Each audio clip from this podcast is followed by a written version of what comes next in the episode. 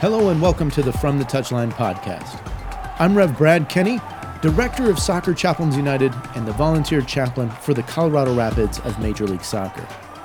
Well, we're changing things up for the next few weeks as we celebrate and commemorate the twenty twenty-three FIFA Women's World Cup taking place in Australia and New Zealand. We've got some different theme music and a little different format. Each week of the tournament, I'm going to read a different selection from our devotional book that we've just published.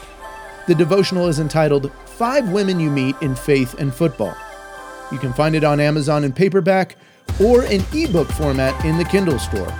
So sit back, we begin this week's reading next.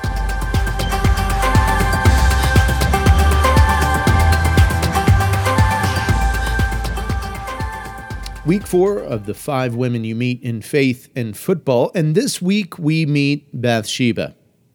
For our warm-up, we find Bathsheba's story in Second Samuel, chapters eleven and twelve, and then a little bit more in First Kings, chapters one and two.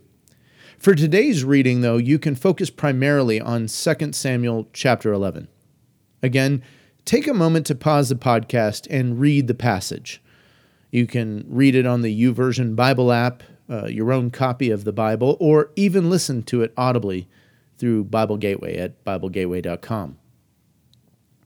Checking out the rondo portion of our daily trainer, while there aren't any specific notes for today's reading and devotional, I'm going to read an overall note on Bathsheba. Uh, special notes overall. This reads, Bathsheba is a little different from the other women we've looked at thus far. While it's difficult to say with certainty, she's not known as a quote-unquote foreigner like Tamar, Rahab, and Ruth. However, because she married a foreigner, uh, Uriah the Hittite, she might have been looked down upon or thought of as quote-unquote less than for her mixed marriage. So that might give you a little bit of context into Bathsheba and some of the things she faced in her life. Okay, so in our field exercise, let me read the devotional reflection subtitled Bathsheba the Beauty. Bathsheba is beautiful. The Hebrew translates her beauty as, quote-unquote, exceedingly. This should not be lost on us. Athletes in general, and footballers especially, may not see themselves as beautiful. Some may feel too muscular, or that clothing doesn't fit well, or their feet and toes are ugly from miles of running, tackling, and more. In football, there are many stories of body shaming, stories of struggles with eating disorders in order to maintain performance or a quote-unquote ideal weight. And of course, stories of bodies being sexualized and idolized. Much of this is due to distorted views of self-image. As dad of four daughters, I know it's critically important to tell my daughters they are beautiful. And beauty goes beyond the body. Creativity, intelligence, and personality are all part of it. But there can still be a sense of awe and wonder, a holy reverence, if you will, for the physical body. You know, consider some things like athletic achievement, coordination, and the like. The design of the body, the way that it's connected and put together, the way it works. Another way, I, or another thing I think we can have a sense of awe about is the way that it heals from injury. The body is amazing. Recent stories of sexual and emotional abuse in the women's game can make us shirk back and feel shame. We can feel powerless and afraid to affirm beauty. But there are ways to appreciate beauty with honor. First, as individuals, it's important to acknowledge beauty in ourselves and in others.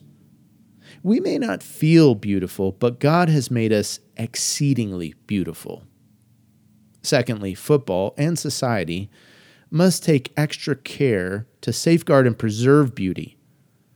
Dressing room access, rules for meetings and closed doors, standards for mixed gender settings, all of these things are things that need to be in our consideration. Finally, our faith must influence how we think of beauty. First Corinthians twelve, verses twenty-two through twenty-five, give us a great framework to further consider. And I want to encourage you to read that a little bit later. First Corinthians chapter twelve, verses twenty-two through twenty-five. All right, let's get into the finishing drills for today and work through the reflection questions. Uh, reflection question number one, do you feel beautiful? Why or why not? The world has a broken view of beauty, especially human beauty. How might God describe your beauty?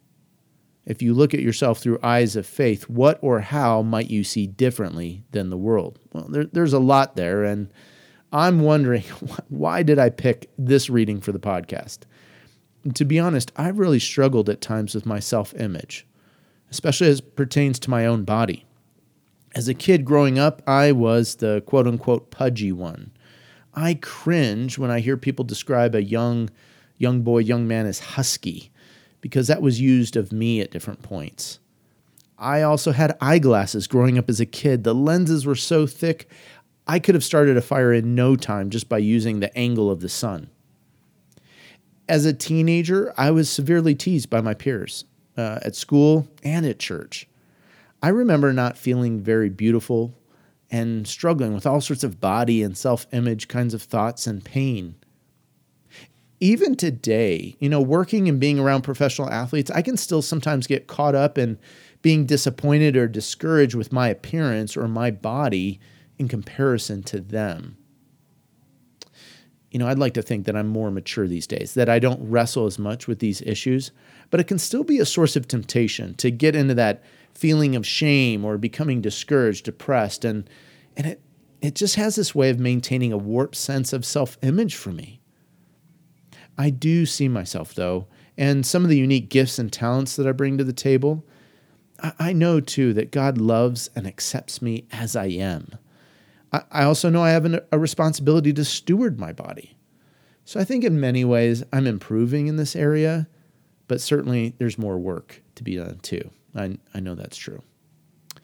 Well, the next reflection question. C S. Lewis once commented that beauty's ultimate design is to point us toward something or someone greater.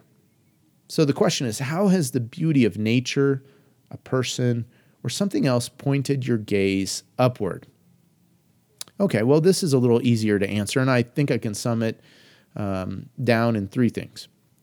The Rocky Mountains, the Pacific Ocean, and my wife. The mountains where I live in Denver are majestic and impressive. And sometimes I'll be driving in one part of town and they they just appear massive and and beautiful to me, snow-capped and, and et cetera. I also know this too, I'm an absolute beach bum. If I could afford California, I would pick up my family and work, everything that I go, I would go live in San Diego right off the coast. Uh, I just, I love it. Um, I, I think the mountains, the beach, the ocean, these things point me toward God, I think, because I appreciate the beauty exhibited by them, and I'm continually amazed and reflecting on them in light of God. Now, my wife would be embarrassed for me to share too much here, but there's a beauty to her internally and externally that often points me to God. And it's really because of the ways that she's different from me. And I often reflect and see, uh, and I'm thankful that God has put her in my life. Well, let's get into our cool down. Pray with me this prayer, if you will, a prayer for today. Lord God, you make all things beautiful in its time. Help me to see myself and others as you do. Help me to see myself beautifully and wonderfully made, chosen by you. Amen. Thanks for listening today.